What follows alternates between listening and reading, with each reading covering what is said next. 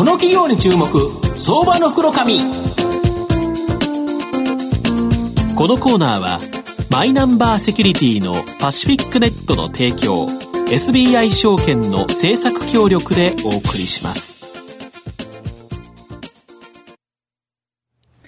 ここからは相場の福の神、 エスビーアイ 証券投資調査部シニアマーケットアナリスト藤本信之さんとご一緒にお送りしてまいります。藤本さん、こんにちは。毎度相場の福の神こと藤本でございます。まあ、阪神よん連勝とあと れいてんご ゲーム、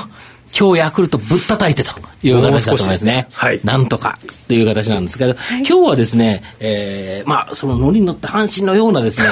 あまあよんいなんで、まあ、そういうことを言ってはいけないんですけど、はい、えっ、ー、とまあちょっと行きましょう。えー、証券コードが、えー、ろくいちきゅういち、東証マザーズ上場、エボラブルアジア代表取締役社長吉村秀樹さんにお越しいただいてます。吉村さん、よろしくお願いします。よろしくお願いします。よろしくお願いします。はい、よろしくお願いします。このエボラブルアジアさんは東証マザーズ上場で、株価今せんさんびゃくにじゅうよえん、売買単位ひゃくかぶですから、まあじゅうさんまんえんちょっとで買えるという形なんですが、東京都港区芝に今本社ございまして、まあもうちょっとで移転するんですけど、まあ国内航空系の予約サイト、空旅 .com、こちらの運営とですね、ベトナムでの アイティー オフショア開発、訪日外国人をターゲットにした訪日旅行事業、このさんぼん柱の企業という形になります。えー、取扱高にひゃくおくえんを突破しているオンライン旅行事業は国内旅行 オーティーエー 業界だいいちいという形で、直接顧客に販売する自社運営サイトだけではなく、国内旅行券、旅行、海外航空券、ホテル商材を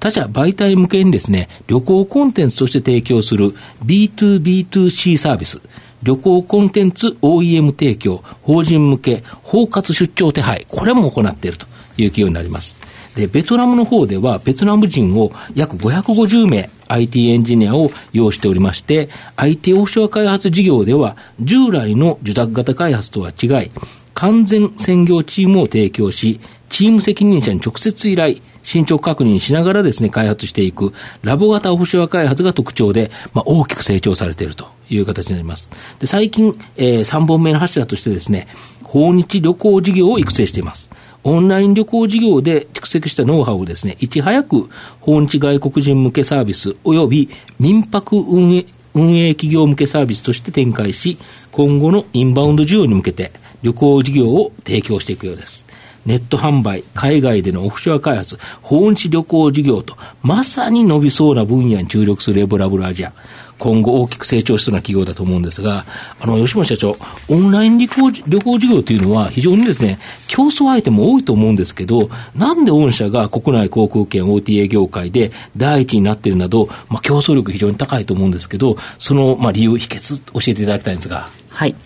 まず私たちのオンライン旅行事業におけるメインの商材は国内航空券販売になります。はいはい、国内宿泊や海外航空券でしたら、うん、例えば楽天トラベルさんや エイチエス さんといいました、うん、ガリバー企業様いらっしゃるんですが、うんうん、国内航空券に関しましては私たちがナンバーワンということになります。はい、で、この理由なんですが、はい、うん、さんてんございまして、うん、まずいってんめが、うん、えー国内今じゅうごキャリアが国内線運航して、うん、じゅうごキャリアもあるんですか。そうなんです。増えましたね。はい、あの、はい、どんどんローコスキャリアも増えてきまして、うんうん、このじゅうごの航空キャリアグループすべてと直接契約を持っているのは、うんうん、あ、全てですか。はい、はい、あのオンライン旅行業界の中で当社のみでございまして、はいはい、この競争力ある仕入れルート、うん、これが一つ目の競争力です。うんうん、二つ目に、先ほどご紹介いただきました、うん、えー、直接販売だけではなく、うん、いろんな企業様と、えー、出張の包括契約を結んだりといいました、様々な多様な販路を有しているということ、はいはい、これが二つ目の競争力です。うんうんうん、三つ目に、オンライン旅行業はサービス改善のためにはあのシステム開発が非常に重要、うん、あの例えばいろんな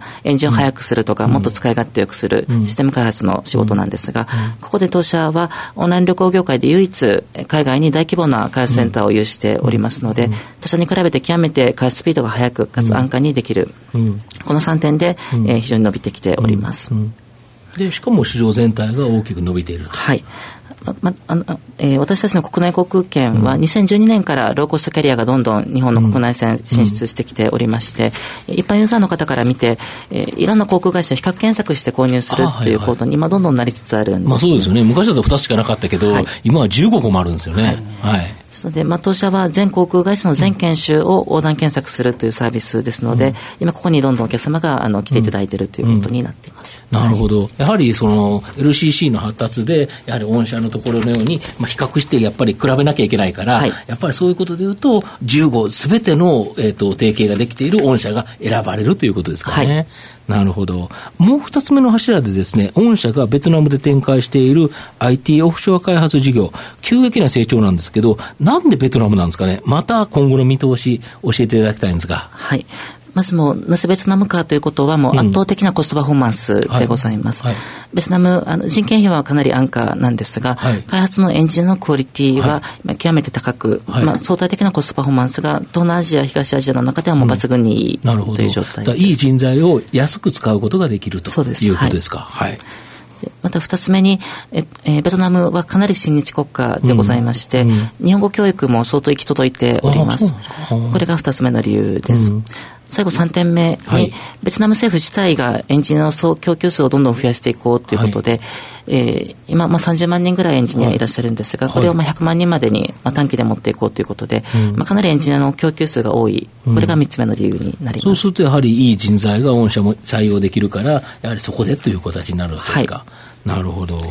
わかりました。で、あとみっつめの質問なんですけど、はいえー、だいさんの柱となりそうな訪日旅行事業、こちらについて現状と今後について簡単に教えていただきたいんですが、はいえっと、訪日旅行客が、うん、去年、まあ、せんきゅうひゃくななじゅうまんにんほぼにせんまんにんで、うん、東京五輪に向けてよんせんまんにんにしていくということで、あのここの市場がもう非連続的に伸びていくということはもう皆様のコンセンサスのところだと思うんですが、うんうん、そこにおいてもいかにその収益ポイントをオンライン旅行会社として作っていくかということに、まあ、注力しながら準備を進めております、うん今現状すでに売上利益が上がっている部分でいきますと、はい、インバウンドの訪日旅行客様に向けて、はい、国内航空券の多言語販売、はいはいはいまあ、ななかこく空港での販売をしておりまして、うんうん、こちらの売上利益はまあどんどん伸びているような状態です。なるほど。また新たなあの事業としまして、うん、民泊関連サービス、はい、でこちらはインベスターズクラウド様やアンビション様、うん、あるいはリアラウ様と言いました、うん、え民泊関連 の,、うん、あのいろんな上場企業様との事業提携 を,、うん、を通じて、うんえー、民泊関連の事業さ準備をしております、うんうん、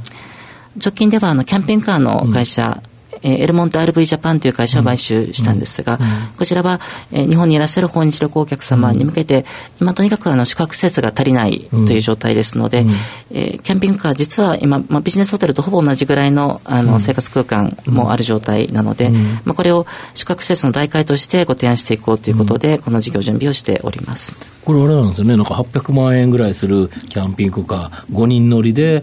いちにちお借りしておいくらぐらいのイメージですかね。いちにちだいたいにまんえんからさんまんえんぐらい。あ、そうですか。はい。だからそれではよん、ごにんで使って、しかも安く泊まれて、でキャンピングカーだから、それこそその動いて、その日帰り温泉とかに行って、そしたらよっぽどビジネスホテルよりいいですよね。はいですね。いいところ、景色のいいところ、夜景の綺麗なところで泊めて、はい、そこで寝たりすると、なんか素晴らしいですよね。はい、やっぱりそれって、なんかものすごく流行りそうですよね。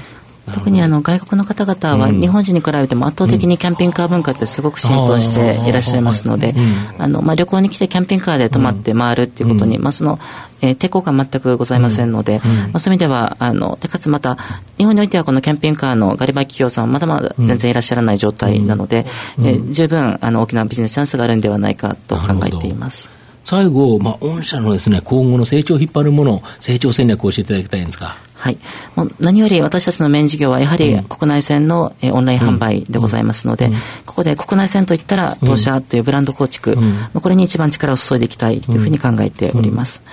今、国内線販売、今期でだいたい約にひゃくろくじゅうおくえんぐらいの販売なんですが、はいはい、これを東京五輪までにせんおくを目指していきたい。よねんでせんおく、よんばいですか。はい。はい、すごいですね。でこれがまず、えー、メインで、はい、またあの アイティー オフショア開発におきましては今現状約ごひゃくごじゅうめいほどのエンジニア雇用なんですが、これを同じく東京五輪までに、うんえー、にせんにんからさんぜんにん規模を目指していきたい。よんばいからごばい以上と、はい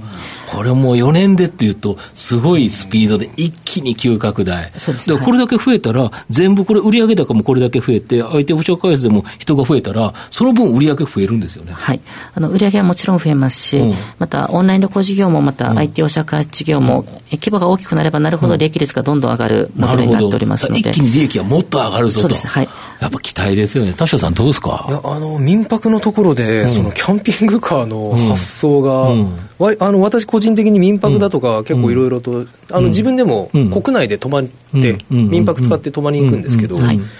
キャンピングカーって確かにこれ需要はありますね、うん、まあ、だから家族で行くとか友達でちょっと人数が多いやつであればやはりいいですよね。今本当に日替わり温泉とか温泉とかでも別にその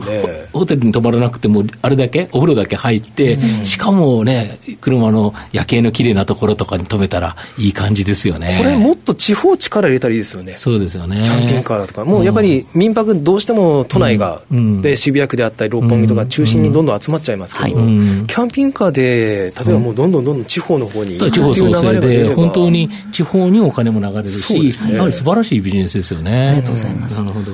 まあ、最後ちょっとまとめさせていただきますと、エボラブアジアさんはオンライン旅行事業と現在あのベトナムでの アイティー 保証開発と全く実は異なったですねふたつのビジネスが日本柱でふたつの事業とも自重に乗ってまして、まあ、トップシェアを取っているという企業です。で今後もこちらも当然着実な成長が期待できるんですが、またさんぼんめの柱として先ほどの訪日旅行事業の育成にも注力されていると、まあ、国策として訪日外国人の増加がまあ大きく見込めると、まあ、この事業もですね非常に追い風に乗っていると、まさに事業に乗ったですね伸び盛りな成長企業だと思います。はい、今日は証券コードろくいちきゅういち東証マザーズ上場エボラブルアジア代表取締役社長の吉村秀樹さんにお越しいただきました。吉村さんどうもありがとうございました。ありがとうございました。藤本さん今日もありがとうございました。どうもありがとうございました。証券コードさんぜろにいち東証マザーズ上場パシフィックネットはマイナンバーに完全対応した情報機器データ消去サービスをはじめとする アイティー セキュリティサービス、そして アイティー 機器の中長期レンタルなどで企業の アイティー 化を支援する アイティー ファイナンスサービスを全国はちきょてんのネットワークで展開するオンリーワン企業です。取引実績いちまんしゃを超えるスペシャリスト集団、証券コードさんぜろにいち東証マザーズ上場パシフィックネットにご注目ください。この企業に注目、相場の福の神。このコーナーはマイナンバーセキュリティのパシフィックネットの提供、 エスビーアイ 証券の政策協力でお送りしました。